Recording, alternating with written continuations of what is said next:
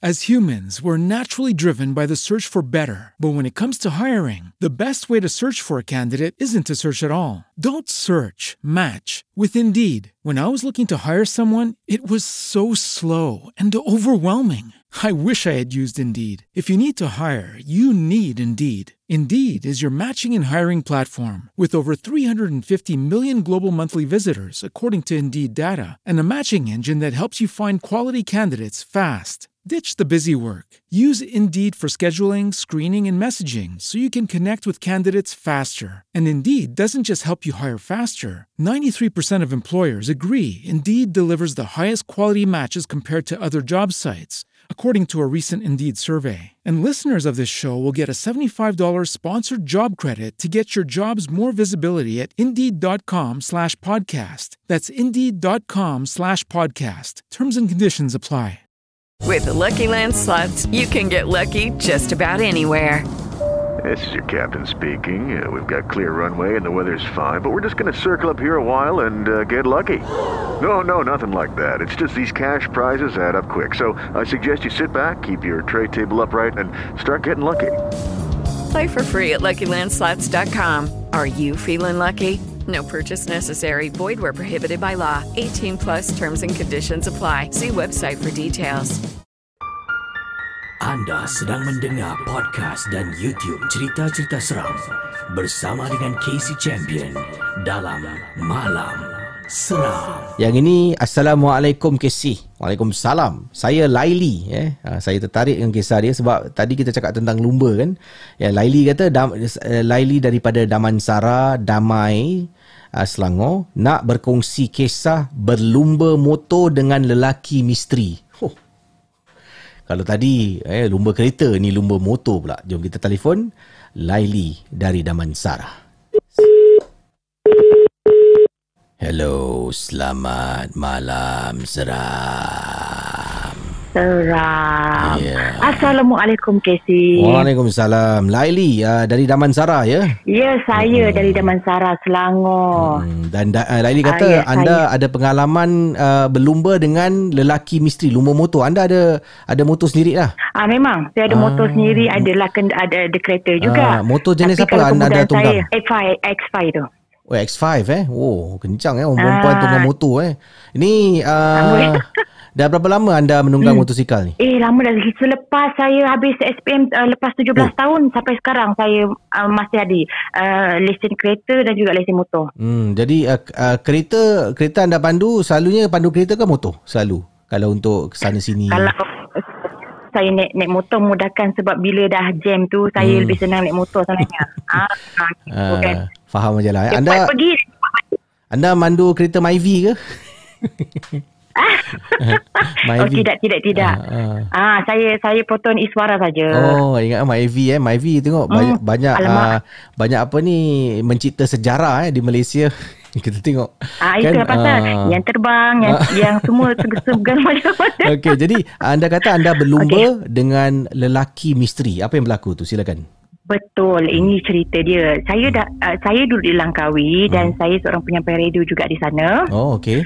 Ah, ah, bila saya berkongsi di, uh, pada jam 6 pagi, selalunya saya naik kereta tapi pada hari tu saya bergilir lah. Hmm. Pagi tu saya berniat juga, oh saya nak naik motor lah mudah sikit, cepat. Hmm. Uh, saya bangun seawal 4 pagi dan saya siap lebih 4 suku tu, saya pun keluar. Hmm. Saya keluar, saya jalan di Langkawi tu nak pergi ke ke tempat saya kerja tu agak lebih kurang dalam setengah jam dengan jalan yang uh, lampu dia macam nak tak nak malam-malam tu kan. Hmm. Saya pun gerak. Okey, cakap harap-harap adalah orang di jalan sekurang-kurangnya saya tak berasa takut. Hmm. Saya pun start motor tu pun saya pun eh dah bergerak-gerak-gerak. Hmm.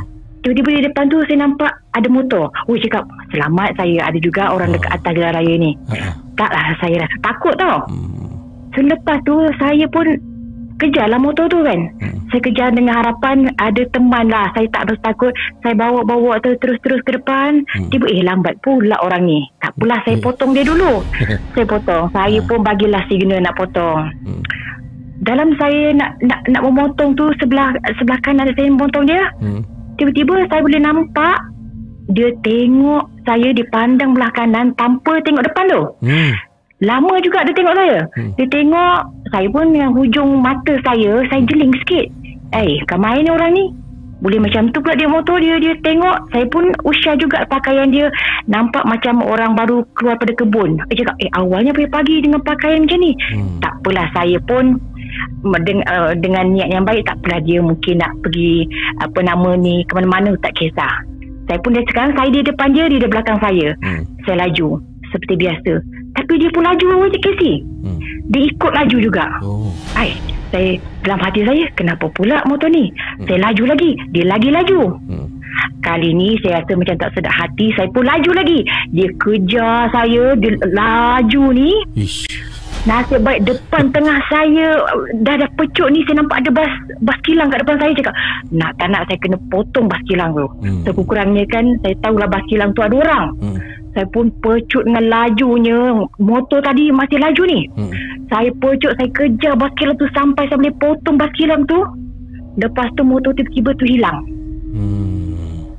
Ha, dia hilang. Saya pun dah tak tahu nak kata apa. Memang saya terus je perjalanan saya. Sampai dekat ofis, saya letak motor, saya lari, naik lift dah.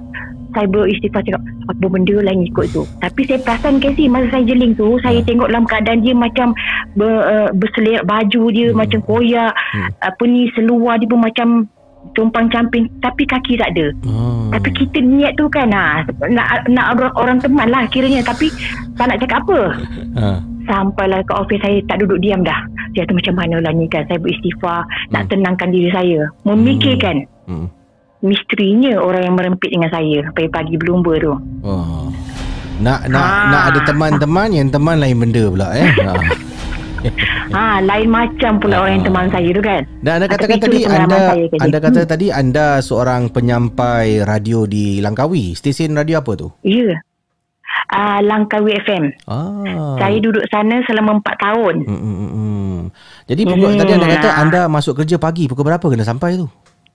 Saya konti pukul 6 pagi tapi Hmm. saya suka pergi seawalnya nak buat nak buat log itu, nak Hmm. ini, nak buat playlist segala macam kan. Ah, Ha, saya lebih suka awal. Ah. Ha, jadi mudahkan saya kerja saya sebelum kita bersiaran tu nak get ready whatever kan. Ha. Semen- sementara dia. anda, anda dah cakap tentang Langkawi ni eh, Pernah dengar kisah-kisah misteri ke seram di Langkawi Ada tak yang boleh ingat dikongsi dalam rancangan Malam Seram ni? Oh banyak Casey. Hmm. Saya memang, memang banyak pengalaman saya dekat-dekat sana memang banyak. Ah. Saya mas, uh, baru berpindah di rumah baru semasa tu. Hmm. Uh, rumah tu tak ramai tak ramai penduduk. Hmm.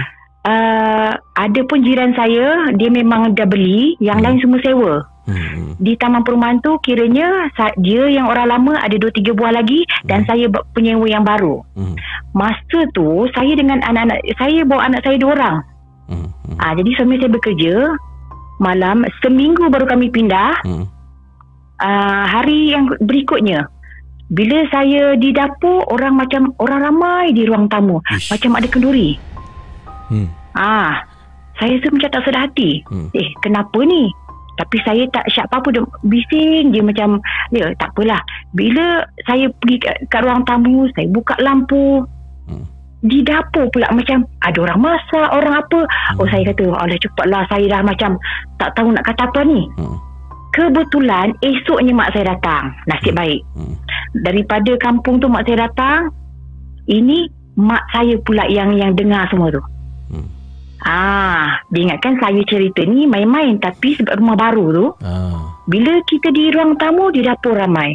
Bila kita di dapur ruang tamu ramai mak saya, mak saya cakap, eh ni tak boleh jadi ni. Pasanglah apa-apa yang patut. Hmm. Ah, mak saya ni dia orang kampung tu dia dah pasang tu ini, dia pasang Quran, Hmm. pasang CD, lepas tu orang tu tu biasalah bila se- sebelum senja dia bakar sampah keliling rumah apa-apa yang dia buat yang patut Hmm. seminggu dan paling kebetulan lah anak saya kalau malam-malam Hmm. kami tidur kat depan sebab rumah baru kan tak berani tidur bilik Hmm. bila dekat dekat tingkap dia kata uh, ibu ibu ada kakak lah kat depan tu ibu Ish. ada kakak ah saya pun tengok lah budak-budak kecil kan Ah. ah. hati rasa tak sedap Ah. Ah, dia kata mana? Ah, kakak bagi tahu dekat dekat kakak tu, kakak dekat tingkap tu kata, jangan kacau kakak ya, kakak nak tidur. Hmm. Ah, saya ajar anak saya macam tu, jangan takut. Hmm. Hmm. Hmm. Ah, Ah, okey dan dia bercakap sendiri. Kakak nak tidur jangan jangan kacau ya. Eh. Dia sendiri yang bercakap. ha. Masa tu saya rasa macam oh dah beremang dah dah, dah bunga tungkuk saya ni. Hmm. Tak boleh nak, nak cakap apa cakap tak apalah. Okey sudah ya. Hmm. Hmm. Kakak tidur dan dia masa tu dia dalam umur 3 tahun. Hmm. Dia boleh cakap dia cakap. Ah, dalam seminggu dua minggu lah duduk kat rumah tu. Hmm. Tapi selepas itu alhamdulillah lah tak ada apa-apa sebab mungkin kita rasa rumah baru kan. Hmm, alhamdulillah. Tempat tu perkawasan pun kawasan baru. Ha Hmm. jadi banyak Casey Ah. pengalaman kat sana. Jadi anda anda boleh cakap dengan anak eh, eh jangan ganggu eh, nak tidur.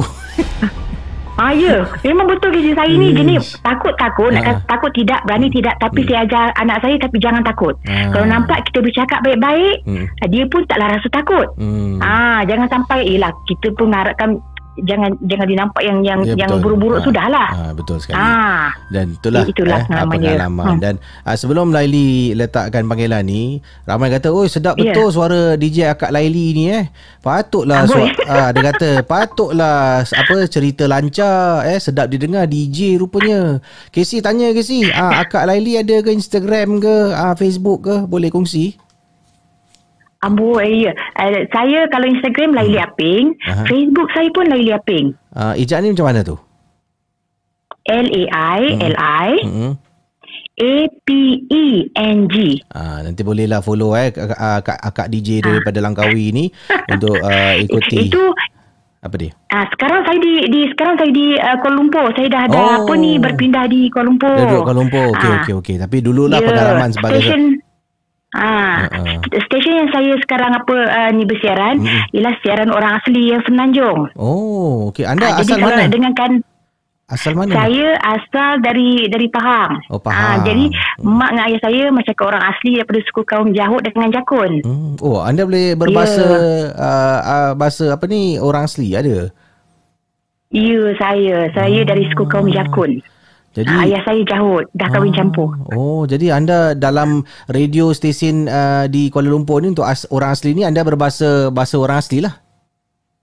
Ya, saya. Wah, Ah, interesting, jadi eh. mungkinlah orang yang Ah, jadi kalau nak dengar bolehlah tengok Asyik FM uh, apa ni Aboy, saya promo lagi. Boleh boleh tak kisah. Asyik FM eh. Ah, Ah, boleh, ya, boleh. Asyik FM. Ikut akak Ah, Laili. Terima kasih okey. ya Laili. Terima kasih dan Betul, selamat. terima kasih, Casey. Malam seram. Malam seram. Cerita-cerita seram malam ini adalah sekadar perkongsian sahaja yang teladan kita simpan dan yang syilid jangan dicari.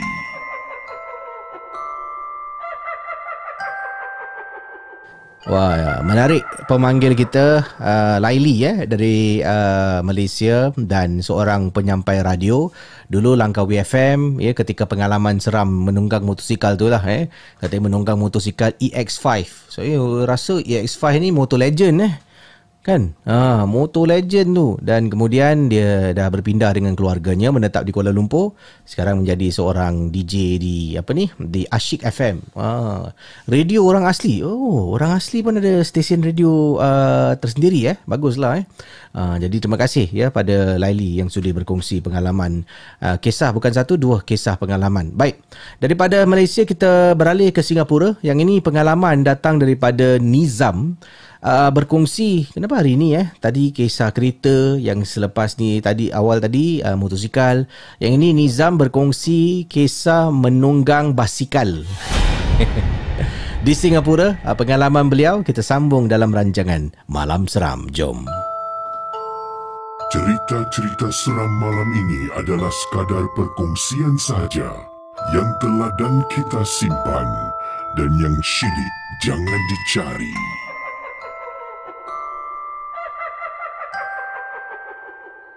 Assalamualaikum KC dan juga para penonton Malam Seram. Nama saya Nizam.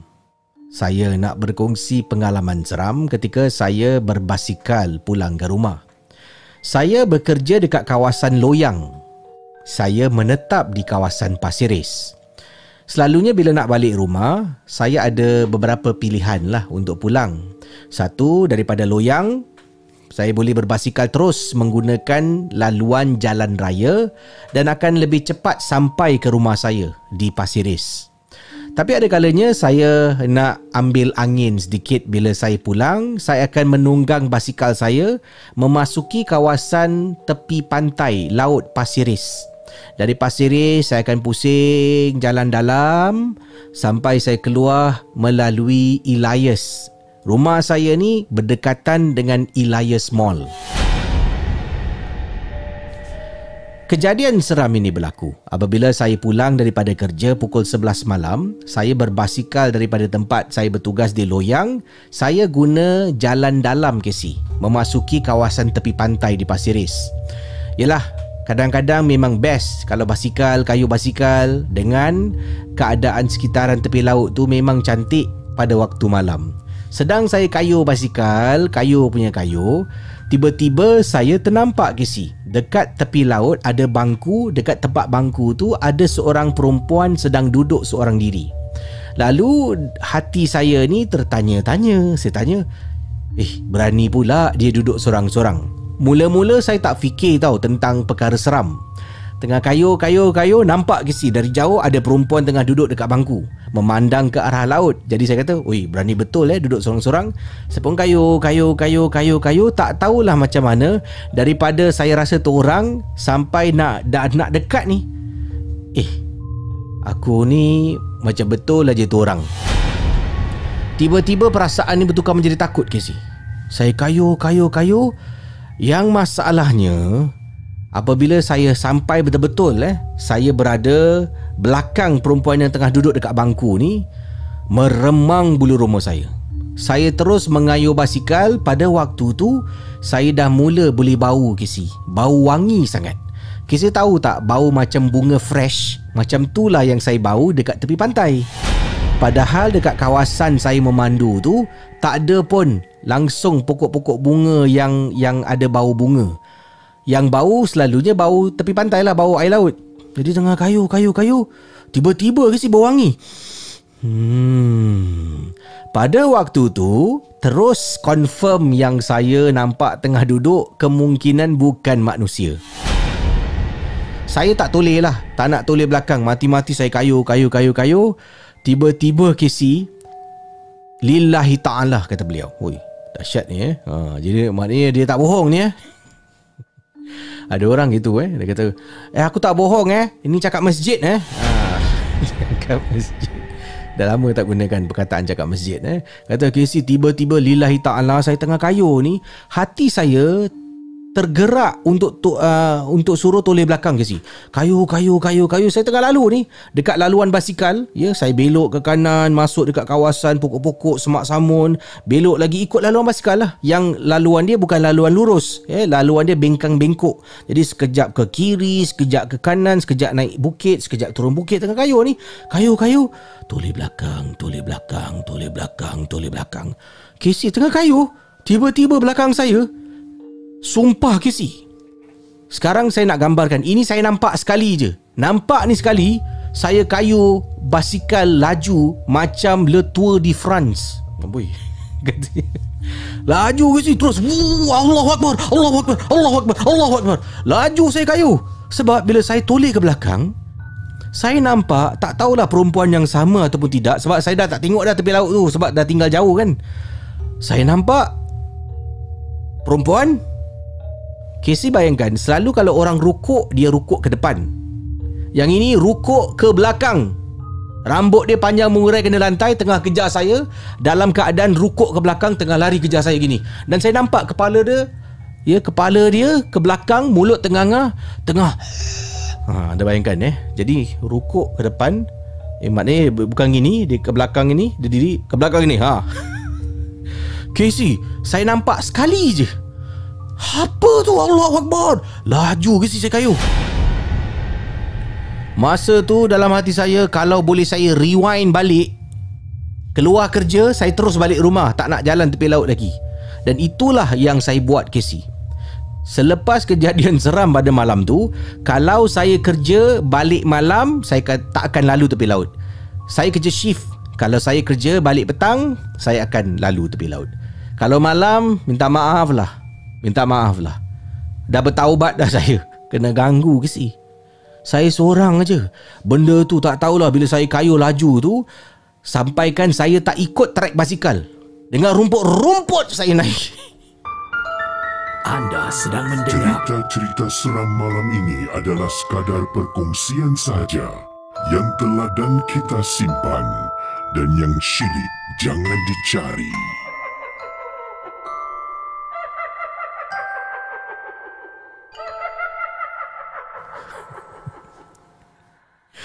Saya Okay sebenarnya saya tak tahulah Cara macam mana dia ceritakan kan? Uh, Jadi sebagai seorang penyampai ni Saya baca email tu Saya dah faham ceritanya. Saya cubalah Masukkan uh, Mungkin tekanan-tekanan eh. Uh, saya takut ke Allah Macam Dia punya dramatik kan? Uh, Last-last tu Atas rumput-rumput saya kayu. Saya tak tahu lah dia cakap macam tu ataupun tidak kan. Dia ada sambungan tapi saya rasa cerita, sambungan dia pun lagi beberapa line je lah. Uh, saya rasa mungkin sampai takut ya atas rumput pun dia kayu lah. Uh, dan tadi tu dia kata ya macam Le di France. Nasib baik Le di France kalau dia kata Le di Langkawi. Uh. Uh, terima kasih pada yang sudah menonton Malam Seram dan Alhamdulillah ya uh, saya telah pun uh, bersama dengan anda. Tadi hari ini mula agak lewat sedikit lah um, Malam Seram kerana saya katakan tadi kan ada isu pada router saya uh, cari cari kabel. Sebenarnya saya tadi balik saya rehat jap lah tidur kejap. Bila bangun tu saya confident sebenarnya. Kabel router saya saya tahu saya letak dalam dalam almari tu saya tahu sebab saya pernah buka laci tu pernah nampak. Sebab tu bila saya tidur saya bangun tu bangun lewat sikit lah dalam nak 10 minit dekat live tu saya bangun kan. Bila bangun tu confident kabel dalam situ. Uh, semua cuma buka laci, tukar kabel dah boleh live lah. Buka laci tak ada lah. Itu yang panik tu. Ha, kan lagi 10 minit ni nak live ni cari. Oh lama mana ni? Cari habis nak tanya isteri, isteri tidur kan. Ha. Jadi carilah cari laci ni, buka sini, buka sana. Ha, sekarang ke depan tu nak pergi kemas satu hal lagi. Akhirnya jumpa kabel dan sebab itulah ha, ada yang eh KC belum habis lagi. Eh saya mula tadi dalam 12 20 ada eh. Ya, 12.20 gitulah uh, saya uh, berkongsi uh, mulakan malam seram. Okey. Uh, saya akan uh, ketengahkan uh, pemanggil kita dalam rancangan malam seram uh, pelbagai pengalaman uh, yang nak dikongsi sama. Seterusnya kita tengok uh, siapa lagi yang ini siapa yang uh, nak berkongsi pengalaman dipersilakan boleh kirimkan WhatsApp kepada KC uh, saya akan cuba hubungi anda. Tapi sekarang kita dengar voice note boleh yang saya janjikan awal tadi. Bang, saya ada kisah tajuk siapa panggil ibu saya. Ya, tolong diputarkan daripada pengirim kita dalam rancangan Malam Seram. Jom. Cerita-cerita seram malam ini adalah sekadar perkongsian sahaja yang telah dan kita simpan dan yang syilid jangan dicari.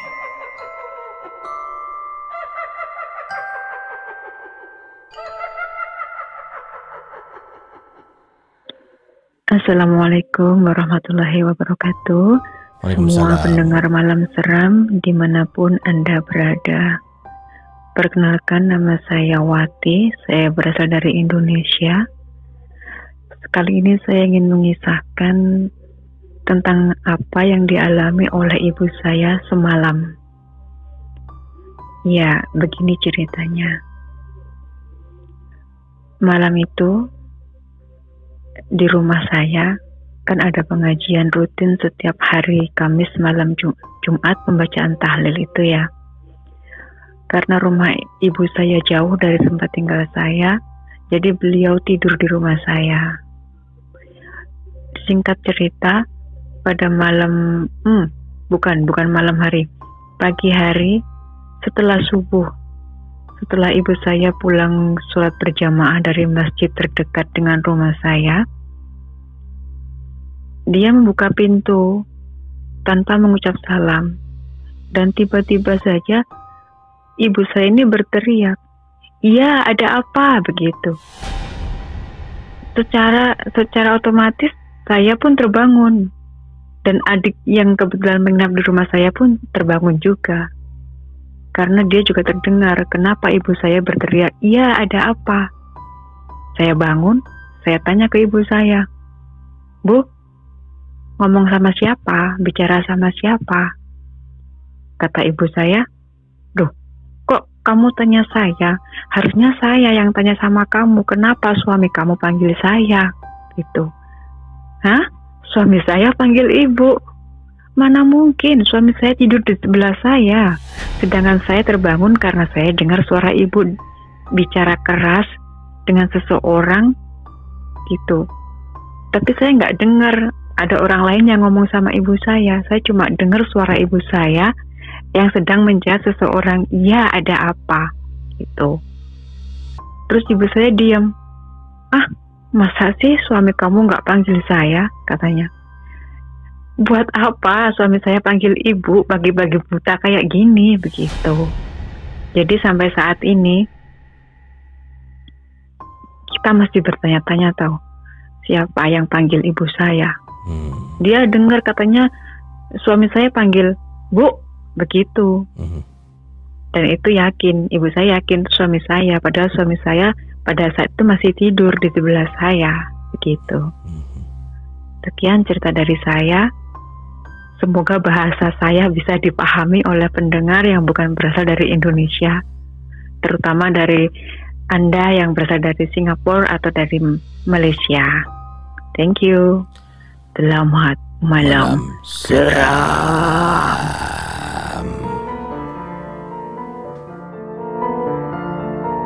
Malam Seram adalah sebuah podcast dan YouTube cerita-cerita seram yang disampaikan oleh Casey Champion. Jangan mudah percaya.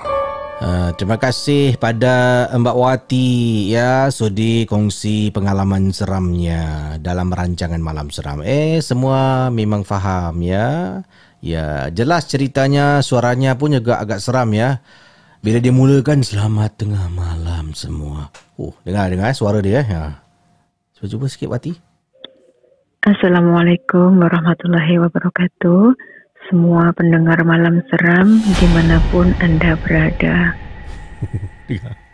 Dimanapun anda berada, nama aku As humans, we're naturally driven by the search for better. But when it comes to hiring, the best way to search for a candidate isn't to search at all. Don't search, match with Indeed. When I was looking to hire someone, it was so slow and overwhelming. I wish I had used Indeed. If you need to hire, you need Indeed. Indeed is your matching and hiring platform with over 350 million global monthly visitors, according to Indeed data, and a matching engine that helps you find quality candidates fast. Ditch the busy work. Use Indeed for scheduling, screening, and messaging so you can connect with candidates faster. And Indeed doesn't just help you hire faster. 93% of employers agree Indeed delivers the highest quality matches compared to other job sites, according to a recent Indeed survey. And listeners of this show will get a $75 sponsored job credit to get your jobs more visibility at Indeed.com slash podcast. That's Indeed.com slash podcast. Terms and conditions apply. Pelorong. Jangan main-main eh. Ha.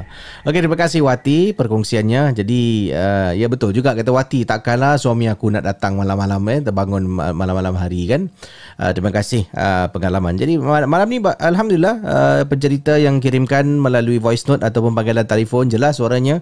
Ya, itulah yang saya katakan kalau kita berkongsi pengalaman seram, suara kita jelas, ya, penyampaian kita um, tidak teragak-agak, kita tahu cerita kita bagaimana nak disampaikan, ramai yang akan terhibur dengan pengalaman anda, ya. Uh, be- betul berlaku ke, buat-buat cerita ke, rancangan ini saya katakan hanya sekadar perkongsian. Jangan mudah percaya dan terlalu taksub. Itu yang saya ingatkan supaya kita dapat menikmati pengalaman yang disampaikan.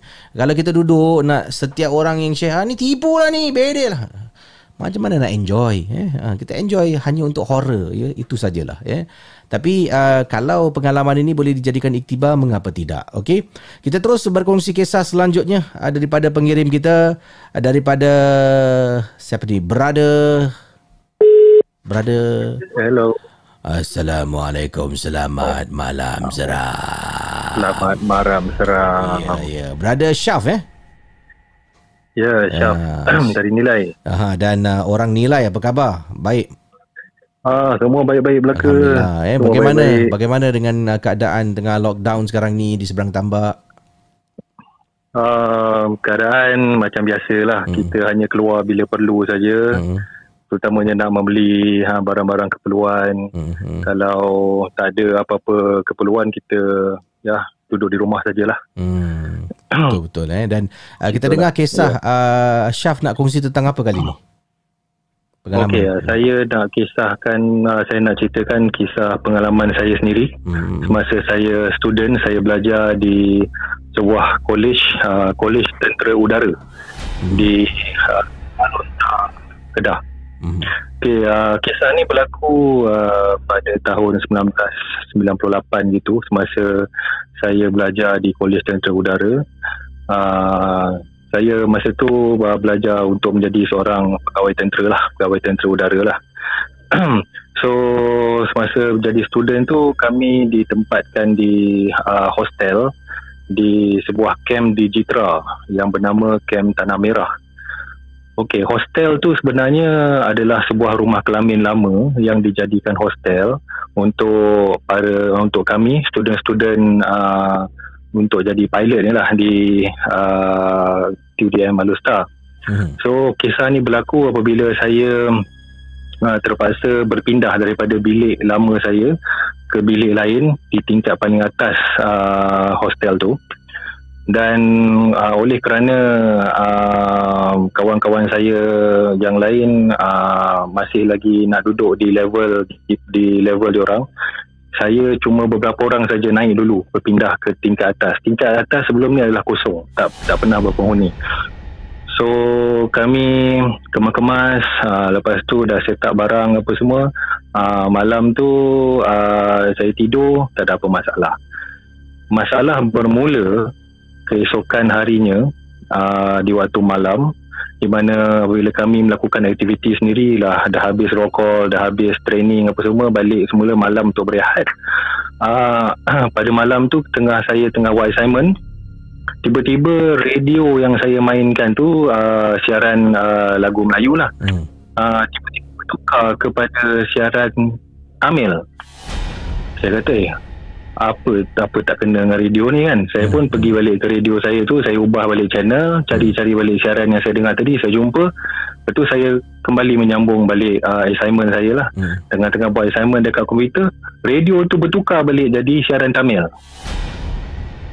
Saya pun rasa eh apa ni ya, main-main pula siaran malam ni kan saya cakap boleh tukar-tukar pula saya cakap saya masa tu tak ada rasa seram lagi. Saya pergi balik ke radio tu saya tukar balik kepada siaran yang asal. Hmm. lepas tu saya pun continue balik buat assignment saya tengah fokus study apa semua. Hmm. radio tu tukar balik pada siaran Tamil balik. Lepas tu saya kata Ish dia ni. Saya pun kata Saya pun macam ah, Biarlah dia nak nyanyi lagu Tamil pun nyanyi lah. Saya pun continue buat Saya punya assignment. Dah habis dalam pukul 12 lebih macam tu Dekat pukul 1 pagi Dah habis uh, Buat assignment Saya pun tidur Hmm. Bila saya tidur saya rasa macam uh, masa tu antara 50-50 lah nak antara nak nyenyak dengan masih lagi separa sedar Hmm. saya rasa macam uh, ada benda yang menggoyangkan katil saya. Hmm. Katil tu katil tu katil besi. Hmm. So bunyi lah kan. Ger ger ger ger. Hmm. Hmm. So saya berkata, eh apa ni kan? Saya macam mamai-mamai lah masa tu kan. Saya kata, apa ni kan? Lepas tu saya rasa macam uh, tiba-tiba kat telinga saya kat telinga saya ni bunyi macam benda yang bingit sangat. Saya tak tahu apa tapi bunyi macam macam bunyi yang nyaring dan bingit sangat. Hmm. Dan tiba-tiba saya rasa diri saya macam dihempap. Oh. Saya betul-betul struggle, struggle nak bernafas kan saya nak apa uh, gerakkan tangan tak boleh nak gerakkan kaki tak boleh Hmm. saya macam meronta-ronta Hmm.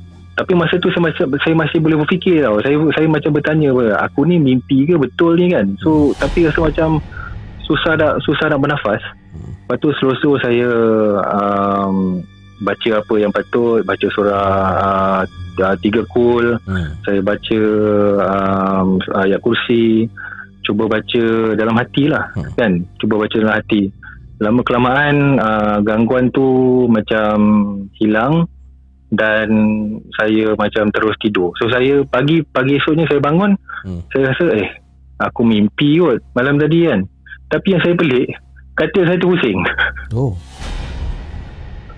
saya saya kata eh kalau tak silap kepala aku kat sini Aha. kenapa boleh boleh bertukar 360 darjah ni Hmm. kan Hmm. saya kata saya kata ish lain macam lah bilik ni saya cakap kan Hmm. lepas tu uh, siang tu masa lagi kelas saya cerita pada uh, kawan saya dua tiga orang yang rapat dengan saya Hmm. saya cakap dengan diorang eh, malam ni datang bilik aku lah uh, kita baca surah yasin sikit kan Hmm. ramai-ramai uh, rasa macam ada gangguan lah saya kata kan Hmm. Jadi ini So- ini dekat kem kem tentera lah yang waktu tu berlaku ni. uh, ah, dekat camp tentera Hmm. So bila uh, dah baca uh, Alhamdulillah semenjak daripada hari tu tiada lagi gangguan Tapi Hmm. cerita tu tak habis kat, kat situ tahu Casey Hmm. Saya cuba mencari Apakah misteri di di di sebalik gangguan saya tu Hmm. So saya pun bertanya lah kepada uh, askar-askar yang dah lama duduk kat camp tu kan Hmm. tanya pada uh, ke, uh, orang dekat dewan makan dekat mes saya tanya tahu tak apa isu dekat blok Oh. blok cendrawasih tu saya tanya kan Okey. Hmm.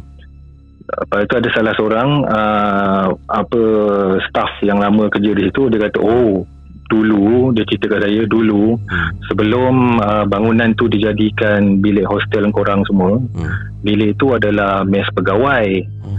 uh, di bi- di bilik ataupun di blok uh, yang kau duduk tu dulu ada seorang pegawai tentera kapten berbangsa India satu family duduk dekat situ Oh. ini kira beberapa ni cerita 10-15 tahun lepas lah dia, dia, dia cakap Hmm.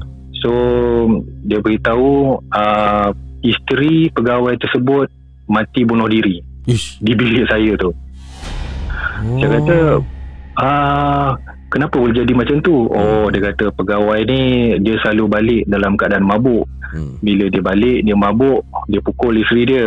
Hmm. So entah macam mana isteri dia masa tu tengah mengandung, tak tahan pressure sangat asyik kena pukul dia. Hmm. Dia decide untuk gantung diri dia kat bilik tu. Hmm. So saya lagilah seram. ah, Yelah. no, no, no wonder lah dia suka dengar lagu Tamil. Ah, mungkin tak tahulah eh kita pun tak pasti. tak, tak tahulah. Ah, tapi tak, tak pastilah kan. Tapi, itu yang, saya fikir yang, masa tu. Yang berlaku dalam situ ada kes lah kematian dalam bilik berkenaan eh. Ish. Ya, ya. Itu yang yang diceritakan kepada saya lah. Hmm, jadi terima kasih. memang Terima kasih Ya, Syaf tu. sudah berkongsi. Sama-sama. Sama-sama. Dan selamat Sama-sama. malam.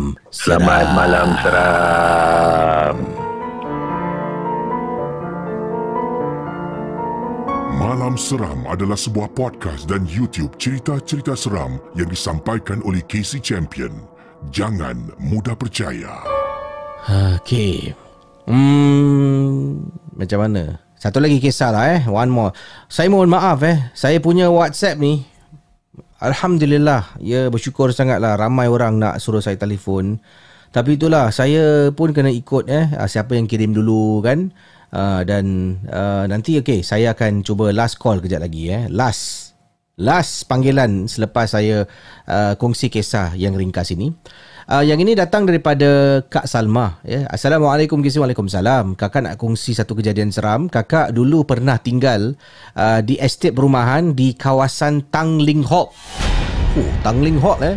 Rumah lama eh. Tangling Hawk Cap Lau. Ha, kan? Kalau nak pergi Tangling Hawk, cakap dengan uh, uncle eh. Uncle, Tangling Hawk Cap Lau. Uh, Cap Lau tu apa eh? Tingkat Tingkat-tingkat lah eh. Lupa pula. Okey, uh, apa yang uh, Kak Salma nak kongsi, masa dulu muda-muda ke si, uh, tinggal dekat Tangling Hawk, masa tu uh, belum lagi uh, ada anak ke si. Uh, dan uh, dengan suami baru juga berumah tangga. Sekarang dah duduk dengan anak, rumah Tangling Hawk pun dah lama tak ada ke si. Jadi kata Kak Salma, dulu dekat uh, rumah Tangling Hawk, suami kakak ni dia kerja shift malam. Jadi kakak tengah berada dekat depan uh, ruang tamu. Waktu tu sedang duduk. Tiba-tiba ada makcik berdiri ke si. Dia tak ada dengar orang beri salam ketuk pintu. Tengah duduk perasan macam ada orang bergerak atau depan pintu. Kata Kak Salma. Bila kakak tengok, terperanjatlah nampak makcik ni uh, tengah berdiri depan pintu rumah kakak di Tangling Hawk. Ha. Jadi kata Kak Salma, begini pengalaman Kak Salma dalam rancangan jap eh mana saya punya ni. Ha ini dia. Okey. Kakak bangun, kakak menghampiri makcik yang tengah berdiri dekat luar rumah. Pintu rumah tu ada pagar lah, pagar besi eh. Kakak tanya, ah, Cik, cari siapa? Kemudian makcik ni cakap, Makcik haus, boleh minta air? Kesian pula. Kakak tengok makcik ni. Dan, uh, mana tadi? Okey. Dan makcik ni cakap dekat kakak, Kakak haus Eh makcik haus. Boleh minta air. Kakak uh, Oh haus eh cik. Kejap eh Kejap eh. Kakak pun pergilah dapur Kan? Buka peti ais. Mungkin kalau ada air dalam kotak ke boleh kasih lah. Alamak tak ada lah. Jadi kakak pun nak jenguk dekat depan pintu rumah. Kakak cakap Cik Tengah tengok ni eh Nak cakap dekat makcik tu Cik air putih boleh tak? Sebab Buka peti ais Kadang-kadang dalam dalam peti ais kakak ni ada air minuman air kotak lah. Jadi tak ada air kotak. So kan nak cakap cik air putih boleh tak? Si kakak tengok, cik air putih. Eh, makcik? Makcik? Makcik tu dah tak ada ke si? Okay, mungkin makcik tu dah jalan eh. Okay, to cut the story short. Kakak pun nak tidur. Rumah rumah uh, Kak Salma tingkat satu eh. Di Tangling Hawk Cap Cap Lau eh. Kata, uh, tak tahulah. Okay, jadi rumah Kak Salma tingkat satu. Kakak masuk dalam bilik tidur, kan? Jadi bilik kakak bila tidur tu langsir dia uh, eh maaf tingkap dia kakak buka ada langsir. Bila angin tiup langsir tu akan terangkat dia turun balik kan. Uh, Casey tiba-tiba kakak dengar orang panggil. Oi. Oi, dekat tingkap ni. Kakak diam ke si? Siapa pula ni? Dan ini berlaku selepas 2 jam Casey. Selepas 2 jam, makcik tu uh, jelma depan pintu rumah, minta air, kakak pergi dapur, tengok dalam peti ais tak ada air, kakak toleh, nak cakap dengan makcik tu tak ada air, air putih boleh tak? Makcik tu dah tak ada, eh? makcik tu dah jalan eh. 2 hours later, 2 jam kemudian. Dah tidur ni, terbangun sebab dengar orang, oi, oi. Kakak bangun, siapa ni cakap, oi, oi, oi ni? Kemudian kakak nampak bila langsir tu tiup Tiba-tiba ternampak makcik tu muka dia Dia reveal lah macam langsir angin tiup Langsir ternaik. Makcik tu tengah diri kat tingkap. Aku akan minta air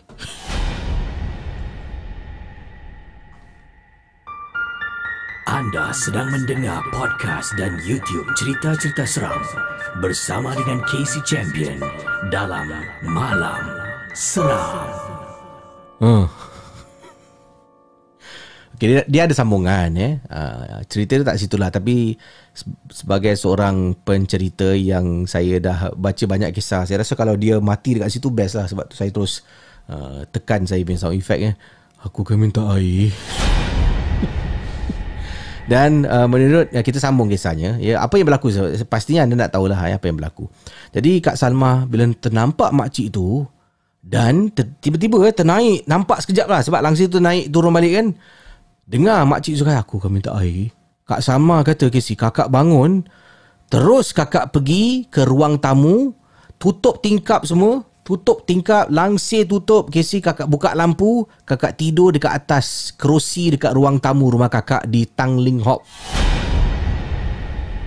Dan tengah tidur kakak boleh dengar eh, macam ada orang nak cuba buka pintu daripada luar.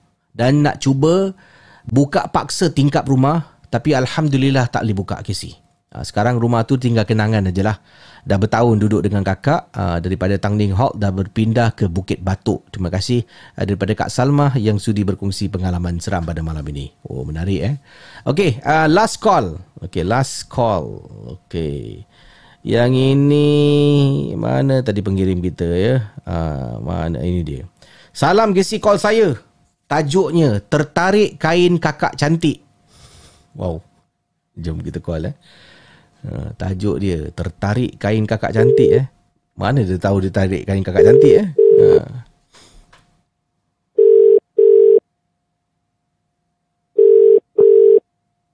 Assalamualaikum. Waalaikumsalam. Selamat malam seram. Siapa bercakap malam ni? Seram. Ya, siapa bercakap? Uh, nama saya Fat. Fat. Uh, Fat, Fat uh, panggilan daripada kawasan mana Far. ni? Uh, Far. Uh, Far panggilan Far. Ah, Far, ah. Far. Dari kawasan mana ni? Hmm. Ah, dari Bukit Batok. Oh, Bukit Batok. Oh, adakah anda anak kepada mak cik yang tinggal di Tangling Hot Chap Lau eh? Ya tak, tak, Tak tak, ada, tak, tak. saya dulu Jurong West. Oh, Jurong West. Okey, jadi sekarang letak di Bukit Batok lah. Anda kata tertarik kain kakak cantik. Apa yang sebenarnya yang berlaku Ah. ni? Silakan. Hmm. Okey. Uh, Casey kalau ingat sikit hari saya ada cerita yang pasal makcik misteri ketuk tingkap tu kan? Oh, ah. Awak main cerita orang sampai meremang eh. Ah. Okey. Ini uh, itu yang masa saya baru mengandung. Hmm, ini hmm. yang masa saya ini, yang ini cerita ni masa saya tengah lagi dalam hari. Hmm, Okey. Hmm. Anak masa tu um, suami saya tak ada. Masa tu suami saya kena pergi bertugas kapal. Hmm. Uh, pasal dia pest control jadi dia kena pergi atas kapal lah. Hmm. Uh, hari tu malam. Jadi uh, saya dengan Bira saja kat rumah. Jadi Bira saya tu tidur. Jadi Hmm. saya macam pada hari tu saya nak dekat tingkat dapur tu. Tingkat rumah lama saya ni memang dia bangsa buka. Buka tu uh, ada satu pokok besar. Hmm. Then ada kapak tau. Uh, dekat Clementi. Hmm. Jadi masa tu uh, bayi saya dah tidur. Masa tu baby dah tidur. Hmm. Jadi adik uh, bila saya kat dalam bilik pun dah tidur. Jadi saya macam teringat pasal masa tu nak hujan. Jadi saya teringat tau nak ada kain yang saya jemur kat luar. Hmm. Jadi saya kata alah mak. Saya kata alah mak tak ada orang nak angkat. Kata ah, nanti nak hujan dia takut basah. Pasal pagi tu nak nak hantar anak pergi check up. Jadi nak pakai benda tu lah. Saya cakap okay, tak apalah. Saya buka lah tingkap. Kan masa saya buka tingkap tu daripada dekat uh, dekat tingkap atas saya punya uh, window grill atas tu saya ternampak macam ada kain tau jatuh macam ada kain terjuntai jadi saya kata eh orang atas pasal saya pernah berapa kali orang atas tu kain dia dah terjatuh jadi Hmm. saya ingatkan kain dia lah jadi saya kata ah jadi saya kata uh, alamak orang atas ni selalu kain dia macam ni tau Ah. jadi saya mula saya dah angkat saya dah angkat kain saya ni dah angkat tapi saya macam nak tarik ke tidak eh Okay, cakap okay, tak apa, tarik. Ah. Pasal saya macam gatal lah tangan. Ah. Sekali bila saya tarik, benda tu tiba-tiba ketuk ketuk ketuk ketuk. Hmm. Eh, dia mengilai. Ah, saya tu astagfirullahaladzim. Hmm. Saya terus apa lagi ni? Ah, saya tarik. Macam saya ingatkan kain biasa lah kan. Jadi bila saya dah saya tarik, pasal ingatkan kain tu saya nak tarik jatuhkan ke bawah lah kan. Hmm. Jadi orang tu senang ni. Hmm. Kali bila saya tarik Dia kelepak kelepak kelepak kelepak Dia terbang ah, Saya tu Astaghfirullahaladzim ah, Kali bila dia, dia dengar dia mengilai Apa lagi Saya terus Tingkap tu saya slam Yes. Tingkap tu saya tutup Apa lagi saya terus Masuk dalam bilik Saya menggigil ketakutan Sampai nangis saya kat dalam bilik Nak telefon suami saya tak Pasal dia kat atas kapal tak dia angkat telefon Hmm. nak kejut adik ipar nak, nak kejut Bira saya pun kesian kan dia tidur Hmm. dia kata ah, mak ya Allah ah, satu malam tu lepas tu dia kacau kat dalam bilik pula dekat tingkap bilik saya tu dia, dia dia Hmm. macam dia mengilai-mengilai kat tingkap bilik Oh. Ah, sampai pagi lah nanti Nasib baik awak tak paksa tarik eh sampai dia termasuk dalam uh, bilik rumah. Ha. Tu baru tahu eh. ah, ah, tu lah saya, ah, saya baru tarik gitu sekali dia kepak kepak kepak kepak dia situ Ya, terima kasih Far berkongsi kisah dalam. Malam Seram. Okey, uh, dari itu selamat malam seram dan jumpa lagi. Selamat malam.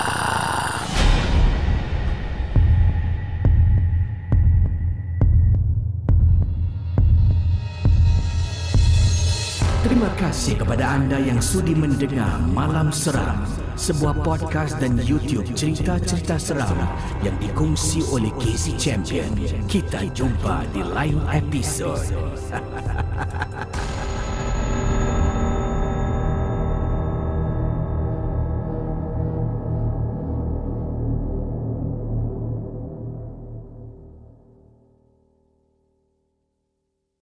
As humans, we're naturally driven by the search for better. But when it comes to hiring, the best way to search for a candidate isn't to search at all. Don't search, match with Indeed. When I was looking to hire someone, it was so slow and overwhelming. I wish I had used Indeed. If you need to hire, you need Indeed. Indeed is your matching and hiring platform with over 350 million global monthly visitors, according to Indeed data, and a matching engine that helps you find quality candidates fast. Ditch the busy work. Use Indeed for scheduling, screening, and messaging so you can connect with candidates faster. And Indeed doesn't just help you hire faster. 93% of employers agree Indeed delivers the highest quality matches compared to other job sites, according to a recent Indeed survey. And listeners of this show will get a $75 sponsored job credit to get your jobs more visibility at Indeed.com slash podcast. That's Indeed.com slash podcast. Terms and conditions apply.